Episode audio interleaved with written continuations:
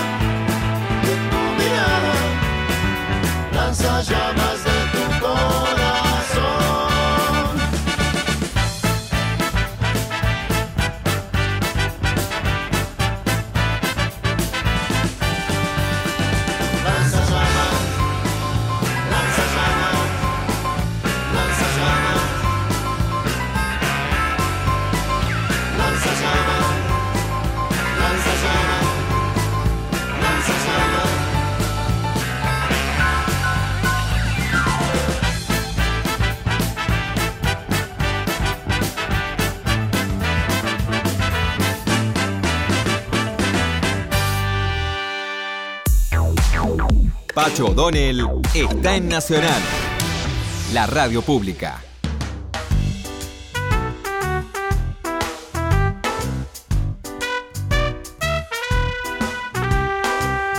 No sé si hoy, en estos días, eh, se cumple un aniversario de la muerte de un enorme escritor argentino que fue Héctor Tizón. Tuve el honor de ser amigo de Tizón, más aún compartí exilio con él. Eh, Héctor Tizón fue del norte, o sea, él vivió, se radicó en Jujuy, en Yala.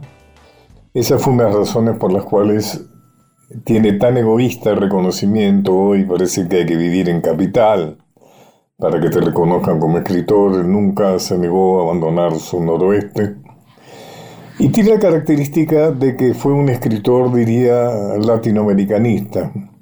Fue un escritor de Collas y Aymaras. Fue un escritor de las costumbres, los hechos, las circunstancias, los dramas, las pasiones de nuestro noroeste. Escribió algunos libros que fueron mm, antológicos, hay que eh, extraordinarios. Yo me atrevería a decir que fue el mejor escritor argentino. Fue Don Casabindo, El cantar del profeta y el bandido, Sota de bastos, Caballo de espadas, y otros más, El viaje, el último, creo que fue La belleza del mundo. Eh, te cuento una anécdota que me pasó con Héctor. Estábamos en el exilio y de unas razones por las cuales yo elegí Madrid es porque se publicaba mi novela Copsi. Habían comprado los derechos una editorial que estaba saliendo, que me acuerdo que se llamaba Editorial Set Mai, que tuvo poca vida.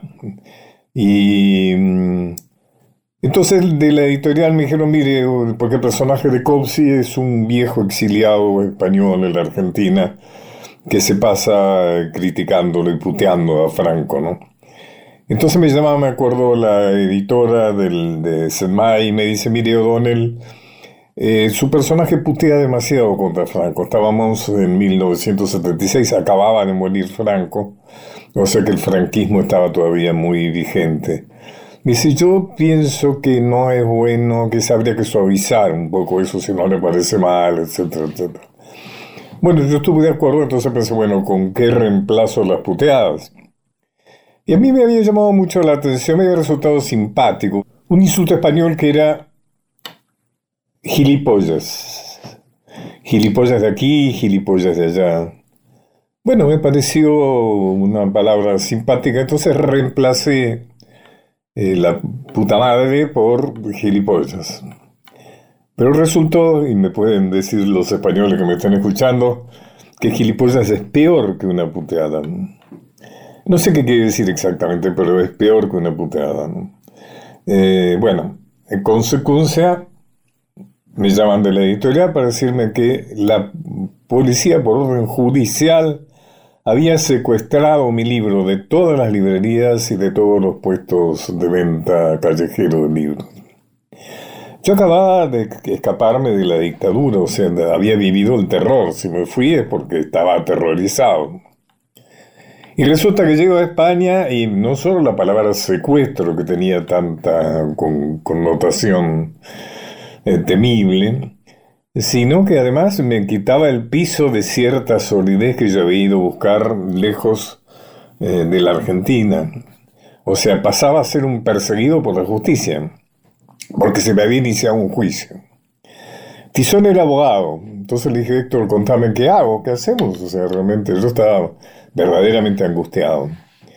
Entonces Tizón me dice, mira, voy a averiguar el nombre de algún abogado y lo vamos a ver y le preguntamos cómo manejar esto. Yo te voy a acompañar, yo, te voy a, guiar en esto. Él estaba tan en la cuerda floja como yo, ¿no? Y además no teníamos un peso y estábamos en una situación de desconocimiento. La cuestión es que averiguó el nombre de un abogado y lo fuimos a ver. Resulta que era un abogado re franquista, con el bigotito franquista y todo. No se escucha, me dice, mmm, qué bacán, ¿y a qué juzgado fue a dar? Se fijó, uh, este es un juez bravo, muy, muy franquista. Yo transpiraba como... Eh, y le digo, doctor, o Tizono, yo le preguntaba, bueno, ¿y cuál qué puede pasar? Dice, bueno, tendrá que pasar un tiempo en Carabanchel, me dice. Carabanchel es la prisión de Madrid. Salimos de ahí, te imaginas, con el ánimo por el suelo y yo sin saber si me tenía que volver a ir de ahí, o sea, no sabía qué hacer. Durante mucho tiempo me fijé si me llegaba la citación. Afortunadamente no me llegó nunca, pero fueron momentos verdaderamente muy preocupante. Yo creo que fue que la, editorial le dijeron que yo era un escritor extranjero y que estaba viviendo en el extranjero, que entonces que no era ubicable.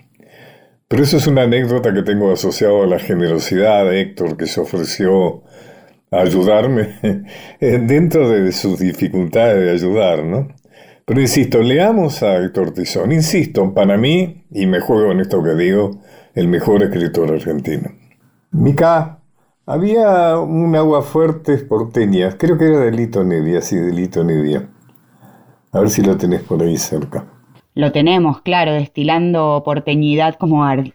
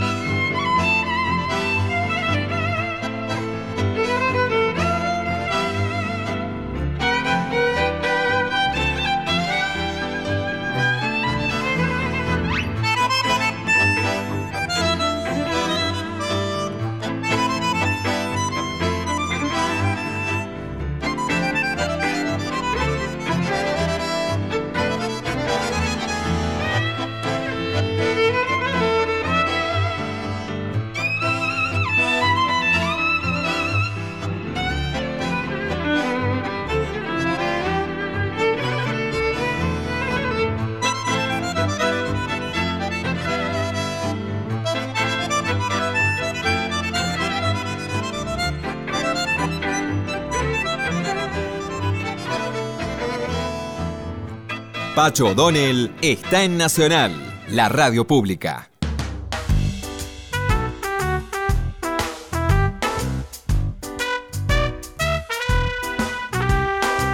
Bueno, vos sabés que a raíz de lo que hablamos eh, recién sobre Tortizón y el olvido de los escritores, encontré un artículo de Marcelo Hortale en el día donde que nos va a guiar un poco por la, por la galería de escritores argentinos olvidados.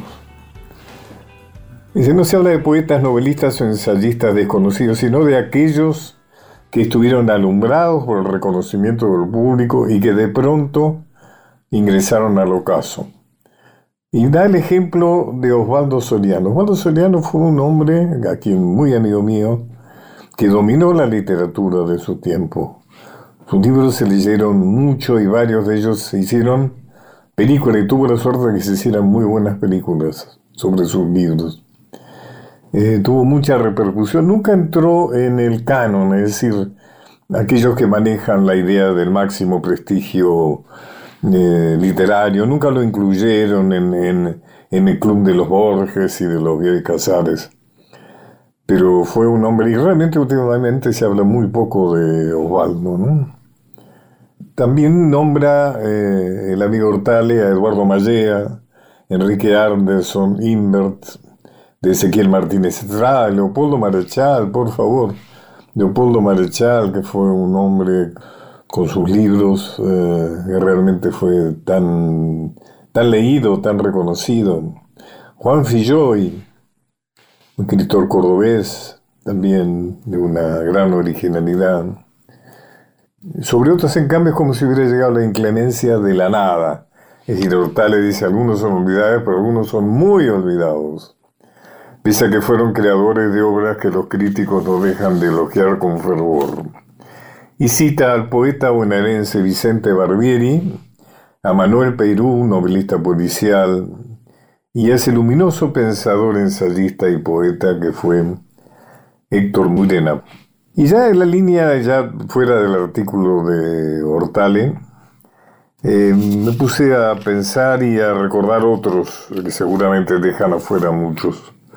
Pero la galería de olvidados hay que incluir a Enrique Bernique, un gran escritor, Marco de Nevia, quien tuve el honor de conocer, un escritor de prestigio internacional, con aquel cuento Rosaura las 10 que se publicó en el Time de Estados Unidos. Se hicieron varias películas. ¿Quién recuerda hoy a Marco Nevi?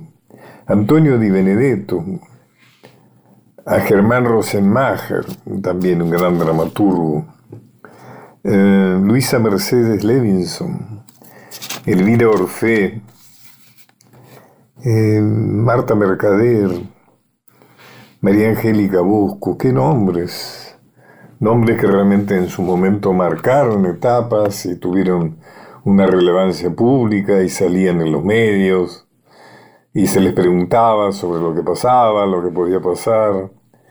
Y actualmente, o sea, seremos un país con una especial capacidad y tendencia para el olvido. Bueno, hacemos escuchar otra, otra buena. Sé que la gente me elogia mucho tus comentarios musicales. Adelante. Qué bueno eso, sí, vamos ahora a escuchar un capítulo de Los Siete Locos que se estrenó en teatro en vida de Roberto Art.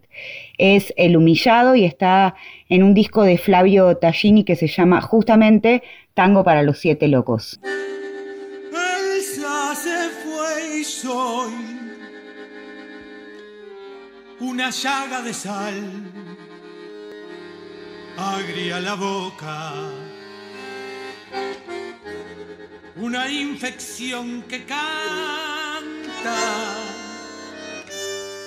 la carne viva que llora.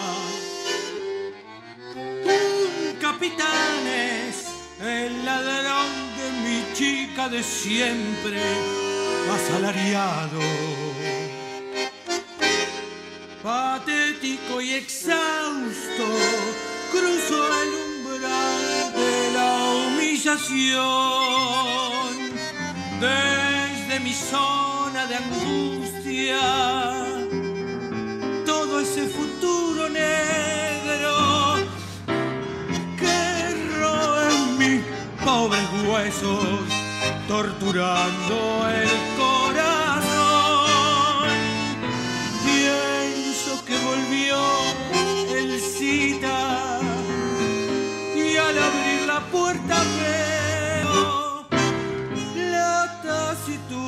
figura de don Gregorio Barzú.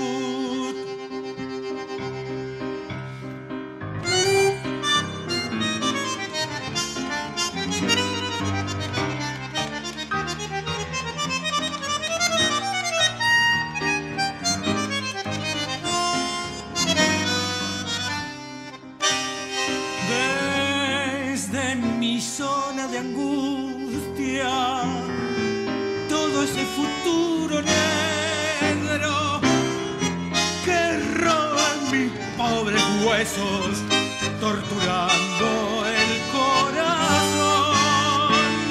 Pienso que volvió el cita y al abrir la puerta veo la taciturna figura de don Gregorio Barzud. Elsa se fue y soy una llaga de sal. Agria la boca.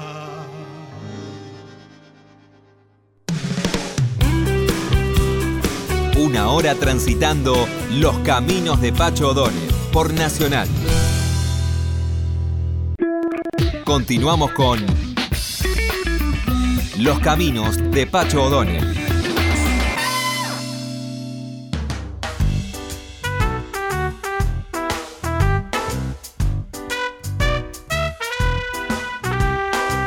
Bueno, estoy con alguien que quiero mucho y que aprecio mucho, la persona valiosa, que es Cristina Mucci.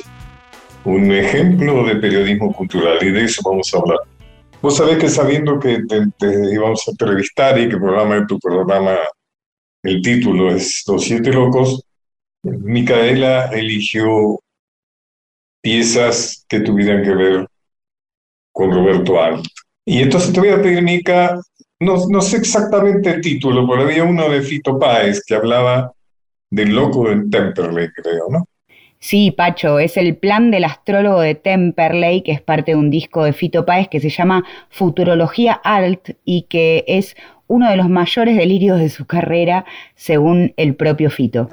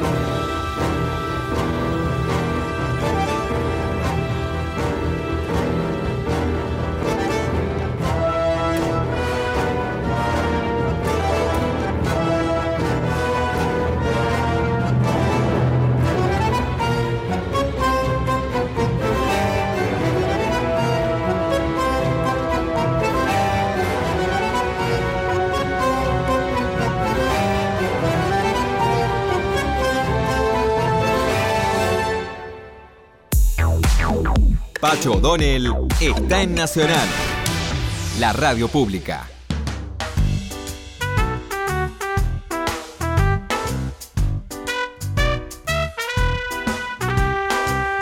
Cristina Mucci hace muchos años, a pesar de que es una persona joven, Pero hace más de 30 años, ¿no es cierto?, llevas adelante un programa cultural en los medios que se llama Los Siete Locos, que fue llamándose de otra manera, pero que actualmente está en el canal público, la TV pública, el canal 7, realmente es para celebrarlo.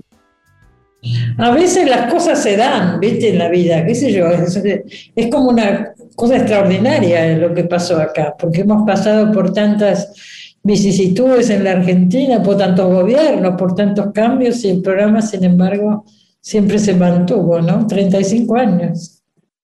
No, pero le pusiste mucho tesón y mucho talento, ¿no? Eso sí, pero con eso solo no siempre alcanza. No, pero acordate, hubo un momento en que corrió peligro Varias veces, pero vos debés decir una vez de 2004 que hubo un revuelo muy grande alrededor. Claro, una gran movilización, eso debe ser para vos. Enorme. Para mí fue una cosa muy conmovedora. El premio eh, más importante. Y hablando de premios, me tomé el trabajo de hacer una lista de algunos de tus premios. Eh, cuatro premios Martín Fierro te ha ganado con tu programa. Sí, o cinco, no, cinco creo que tengo. Eh, ¿Cinco? ¿Ah? Premio Broadcasting, Premio Gente de las Letras, Premio Cortázar, el Premio de la Feria del Libro de Oportunidades, en tres oportunidades de la Feria del Libro. Ya no lo dan, pero lo daban antes, a la mejor cobertura. sé que no me quedé corto. Eh, interés Cultural, Premio Conex en el 2007, etcétera, etcétera. Pero seguramente el mayor premio es el, el favor y el interés y la simpatía que te tiene la gente sin lugar a dudas, para mí es...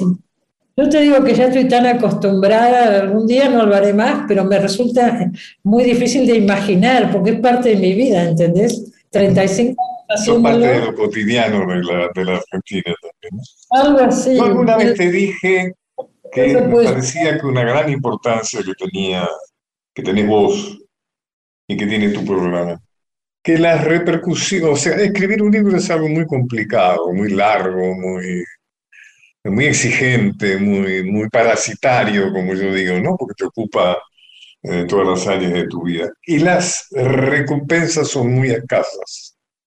O sea, actualmente se lee poco, se vende poco, o sea, el libro ha perdido gran parte de la importancia que tenía originariamente.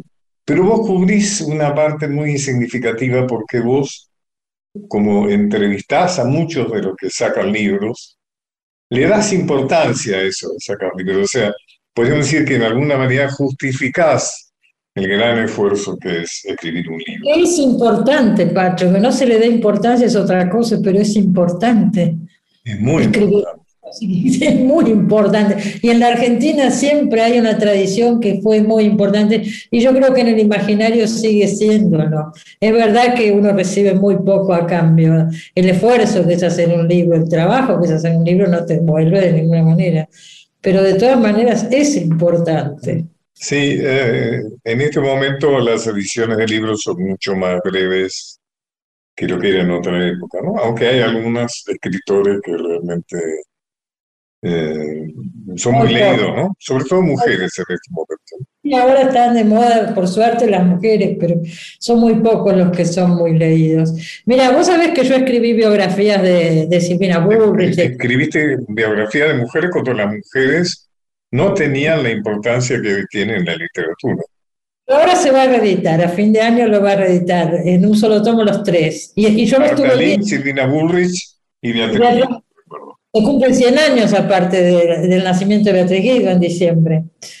Y bueno, yo estuve viendo los textos porque ahora se reedita y, veía lo que vendían esas mujeres, 150 mil ejemplares de cada novela, qué sé yo. Es muchísimo.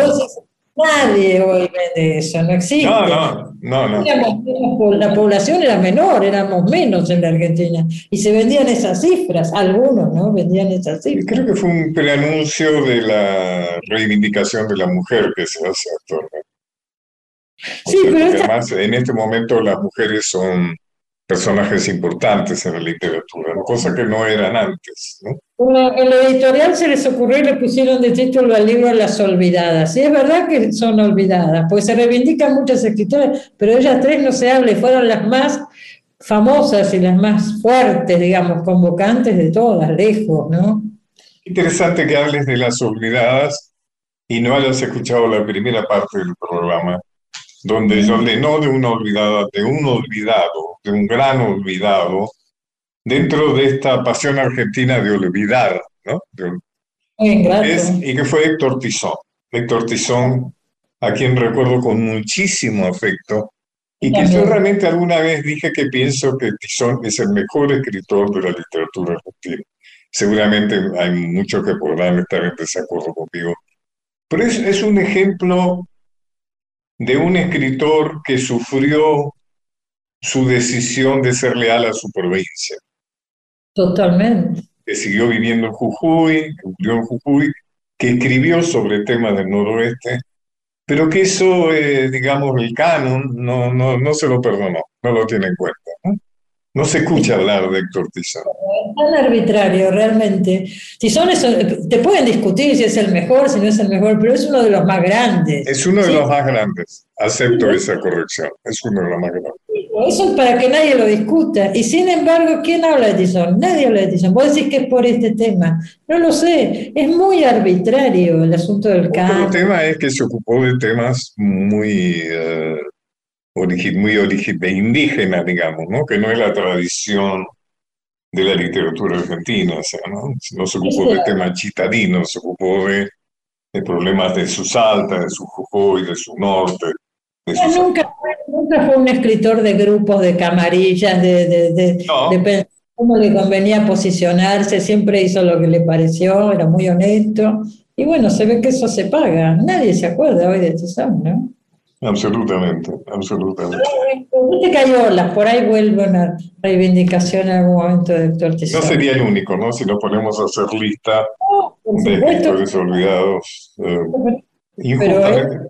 Vos que muchas veces tiene, he llegado a la conclusión también el caso de los pintores, tiene que ver con las familias, ¿no? Hay familias que realmente se ocupan de sostener la memoria. Y hay familias que no, hay familias que hay familias que hacen un museo, una historia, un premio o algo. Los libros lo, puedes ver muy bien. María Kodama hizo muchísimo por Borges. Más María, allá... Kodama, María Kodama, que es incómoda para mucha gente, para mí es ejemplar. ejemplar.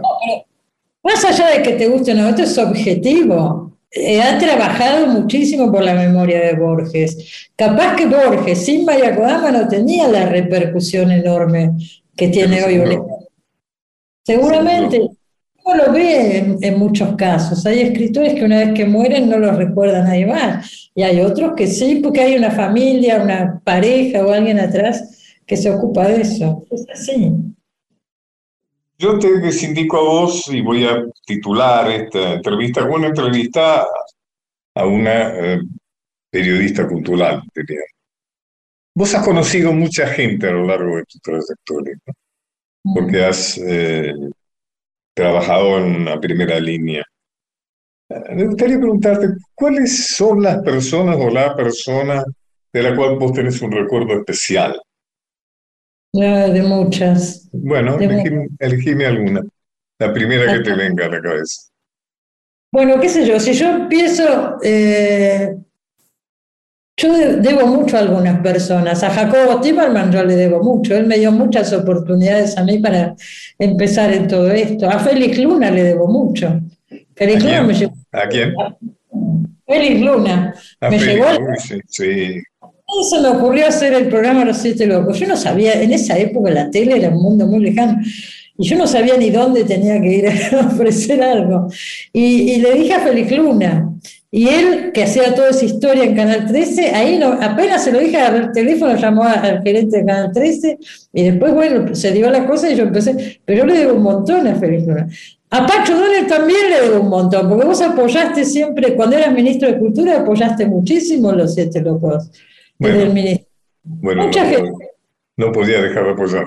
En el caso de Félix, Félix, yo tengo un gran recuerdo de Félix, a pesar de que discutíamos en temas de historia, pero yo siempre le reivindico a Félix que él fue el que nos enseñó a escribir para la gente. Seguramente, fue el primero. los historiadores, como suele pasar con, con otros eh, rubros, eh, muchos de ellos se esmeran por demostrar que lo que hacen es ciencia. Y entonces vos lees un texto de un historiador y generalmente lo comprende solamente otro historiador, saturado de citas, eh, complejo, etcétera, etcétera, porque en realidad escriben para el colega. Eso pasa también con, los eh, eh, cientistas políticos, con los sociólogos, o sea, no es una particularidad de los historiadores. Félix nos enseñó a escribir para la gente. Y también lo... El interlocutor de él era la gente, era el hombre y la mujer común. De la academia lo criticaban mucho a Félix Luna. Claro, sí, por supuesto. diría por esto. Tuvo otro, tuvo mucha ganancia porque fue muy popular y demás, pero pagó un precio. Eh, absolutamente, Contame otra. ¿Vos empezaste tu programa o fue a, los principios con Tomás R. Martínez? O sea, Tomás R. Martínez tiene mucho que ver con tu programa, ¿no? Cuando yo tuve esta oportunidad en Canal 13 por el contacto que me hizo Félix Luna y me ofrecieron hacerlo, yo me pegué un susto bárbaro, ¿viste? Dije, Dios mío, conducir esto. Yo en mi vida había conducido televisión y, tenía, y no me animé. Entonces le propuse a Eloy Martínez si quería hacerlo conmigo. Entonces lo hicimos juntos el primer ciclo, ahí en Canal 13, que era estatal todavía Canal 13. ¿Te acordás que los Y estaba en un horario bastante central, me acuerdo.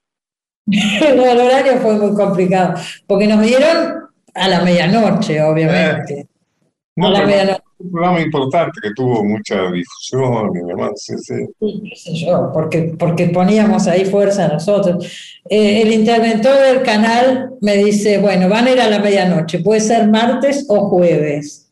Y yo creyéndome muy viva, dije martes, porque antes estaba Neustadt con Grondona, dije, nos van a dejar un rating alto. Neustadt terminaba a la hora que se le daba la gana. Estábamos ahí porque íbamos en vivo, era la una y, y Neustadt no nos entregaba. Seguía, seguía. Y Tomás es una persona compleja. Tomás es complejo. Trabajar con Tomás no es sencillo. Igual, qué sé yo, yo, era amiga de él, le tengo cariño y bueno, fue una etapa, pero no es... En general, trabajar, a vos también te da el pasado. Conducir con alguien o trabajar con alguien es complicado, porque cada uno te Es un matrimonio. Y bueno, qué sé yo, fue complejo. Después Tomás se volvió a Estados Unidos. Así que cuando después volvimos, eh, cuando pasamos de canal, nos fuimos a, lo que era TC en ese momento, ya Tomás no estaba, y yo todavía no me animaba a hacerlo sola, y ahí lo llamé a Carlos Ulanowski, que también lo hizo conmigo. Carlos, claro. Ahí en, gran, tipo también, valioso. Donde todos tengo, qué sé yo, ya te digo, es difícil, estas parejas televisivas son difíciles.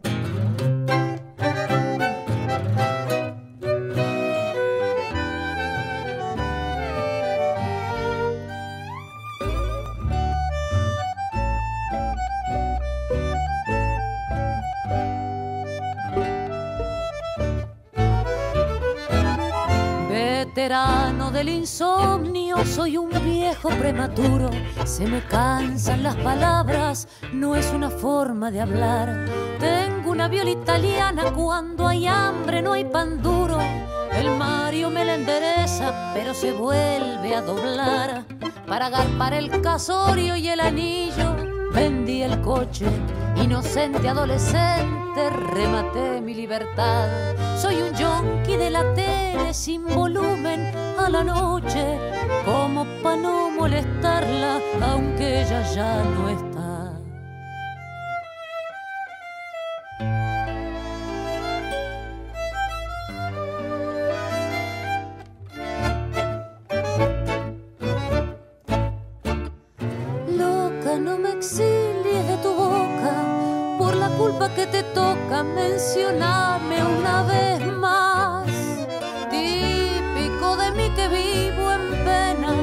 se me da una mano buena y la tengo que arruinar. Vos te esmeraste conmigo, a mi vieja le dijiste que me ibas a domar. Mi revolución era apariencia, me perdiste la paciencia cuando estaba por flaquear. Fui tu juguete rabioso, fui tu mito encadenado. Me tomaste de amuleto, un flaco para tu cruz. Me amigué con tu retrato, cuántas veces lo he besado y lo abrazo preocupado cuando se corta la luz. En mi guitarra torranta y un tango agazapado, ver canta que me amuraste, no te puedo ni cantar, no me sale más lirismo, tengo un verso atragantado donde te mando a la mierda, después vuelvo a suplicar.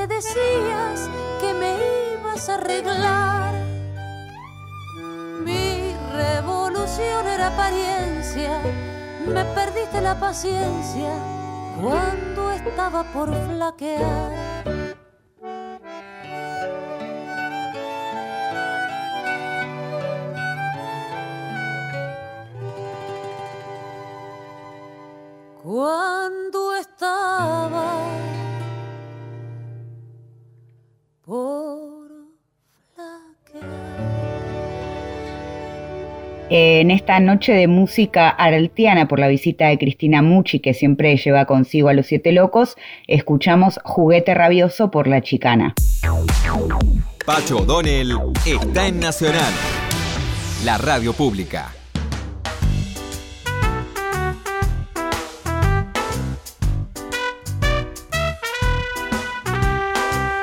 ¿Qué situación difícil recordás de alguna entrevista difícil? Eh, alguna, contame alguna.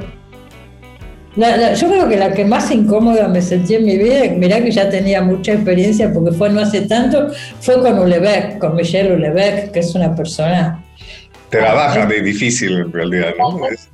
Difícil. Encima en francés, que yo no lo hablo bien, era todo muy difícil y él te la hacía mucho más difícil todavía.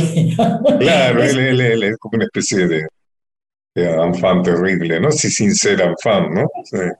Viste a muchos escritores extranjeros, muchos muy importantes, tan importantes como Lebec o más, vienen con buena predisposición, ellos también quieren que salga todo bien y ayudar. En el caso de él no, en el caso de él era complicar las cosas, ¿viste? Entonces yo le hacía una pregunta larguísima y me decía, no, y se quedaba callado, por ejemplo, no, es insoportable. Hay gente que es complicada. Una experiencia difícil que tuviste de lo que yo participé fue una entrevista a David Viña, ¿te acuerdas? Oh, eso es histórico, Pacho. Esa todavía la gente me lo recuerda todo el tiempo. Qué difícil que fue, qué, qué mal me sentí yo, qué incómodo nos sentimos todos, me parece, ¿no? Fue muy feo lo que pasó ese día. Estaba, también... Eh, estaba Beatriz se paró y se fue. Estaba, claro. No lo aguantó, se fue corriendo. Feynman estaba, creo, ¿no? No, Feynman no, Feynman no estaba. Estaba Marta Mercader, mucha gente. Mercader, ahí estaba. Y estaba... Estaba Gregorich, Luis Gregorich. Ah, sí, eso no acordaba. Sí, María Sáenz Quesada, qué sé yo, había mucha gente. Y fue atacando de a uno, vos te acordás, a vos te agarró, después a María Sáenz Quesada, de, a uno les iba tirando el fue, fue a eso, ¿no? Fue a eso, no, no fue que surgió, sino que fue a eso. Él había venido muchas veces a mi programa, era una persona que, no te digo amiga, pero teníamos muy buena relación. Se puso a criticar hasta la escenografía, había venido 80 veces con esa escenografía. Y nunca nada. Yo me sentí traicionada, pero bueno, son las reglas del juego. Yo, él, cumplió su objetivo porque se habló hasta el cansancio ese programa. Ah, sí, sí, sí. Todavía me hacen mucha gente se acuerda de ese sí, programa. Creo que ninguno nos sentimos cómodos, ¿no? Siempre, ¿viste? siempre estimulé el debate porque a mí me interesa, creo en el debate. Pero eso eh, fue muy agresivo todo y, en, definitiva era, no se debatían ideas tampoco, ¿viste? Era agresión pura, Fue, fue bravo ese día, ¿eh? Sí. Fue bravo. Hablando de otro personaje no, muy, muy ya este menos conflictivo, es Abelardo Castillo, ¿no? El cual acabo de ver una versión de su hijo Rafael en el Centro Ah. Cultural de la Cooperación. Muy interesante, muy interesante. Mira, no, no sabía. Sí, bueno, es una persona que yo le tenía mucho aprecio sí, bueno, fue un tipo ejemplar también en su... En todo sentido, sí, además. El otro día en el estreno estaba Silvia Parraguirre, su, su mujer, su- Tienes muy buena persona y muy buena escritora. muy buena escritora. Y fíjate lo vos que en Israel hay un primer actor al, al que hace de Edgar Allan Poe, que es Juan Manuel Correa, que es alguien que yo quiero mucho, que ha sido actor de tres obras mías. Ah, Está impecable. Yo creo que es absolutamente consagratorio. Yo creo Eso que se hace en la cooperación. en la cooperación, ahí en Corrientes y Montevideo, sí, sí, que es, un, Martín. que es un lugar muy, de, muy activo, ¿no? Con mucha, Oh, sí, siempre hay buenas obras y, sí, y ahí se hicieron cuatro temporadas de mi A la izquierda del rojo. Sí, la vi ahí. Vos también le das mucha importancia al teatro. Trato, sí, bueno, el eje del programa son los libros, pero hablamos también de teatro, de artes plásticas. Sí, sí, sí, así que lo veo tu programa, lo veo, lo veo. Me alegro. Sí, no, el centro siempre son los libros, pero a mí, me, qué sé yo, uno va poniendo sus propios intereses también ahí, ¿no es cierto? ¿Qué pasa con Cortázar y la nueva generación? ¿Qué pasa que hay como un olvido, más que un olvido, hay como una crítica a Cortázar, ¿no? Sí, hay como una crítica, no se sienten reflejados. A veces pensás si no fue eh, un autor de una época, Cortázar, ¿no? A nosotros nos interpeló tanto y ahora parecería que no pasa lo mismo con los jóvenes. Capaz que, capaz que fue autor de una una época. cosa parricida, ¿no? Que me parece que no sé si es en la literatura en general o si es algo argentino, ¿no?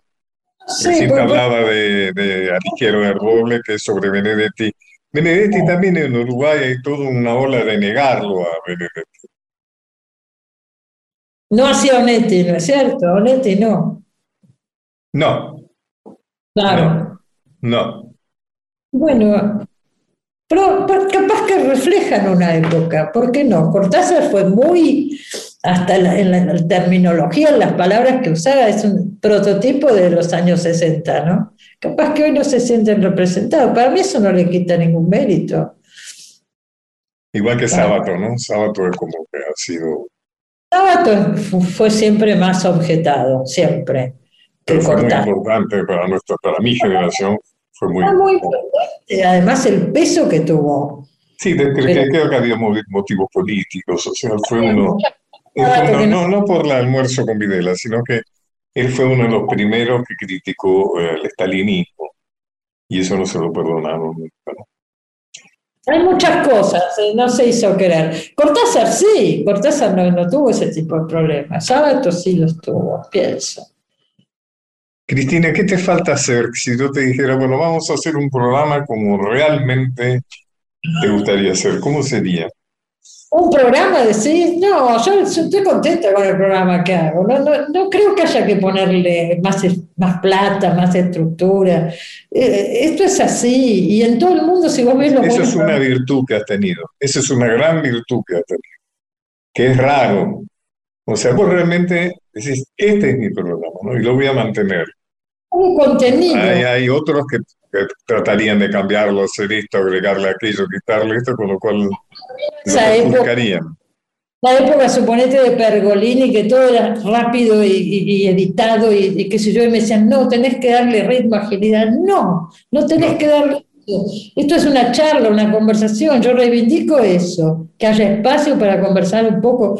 No te digo grandes profundidades porque es tele y, y los tiempos son cortos, pero poder cerrar una idea, desarrollar una idea. Yo reivindico eso y para eso no hace falta grandes despliegues de Qué, producciones. poco- ¿no? qué- qué- qué pocos espacios o ninguno donde eso se mantiene, ¿no? En la televisión o los medios actuales.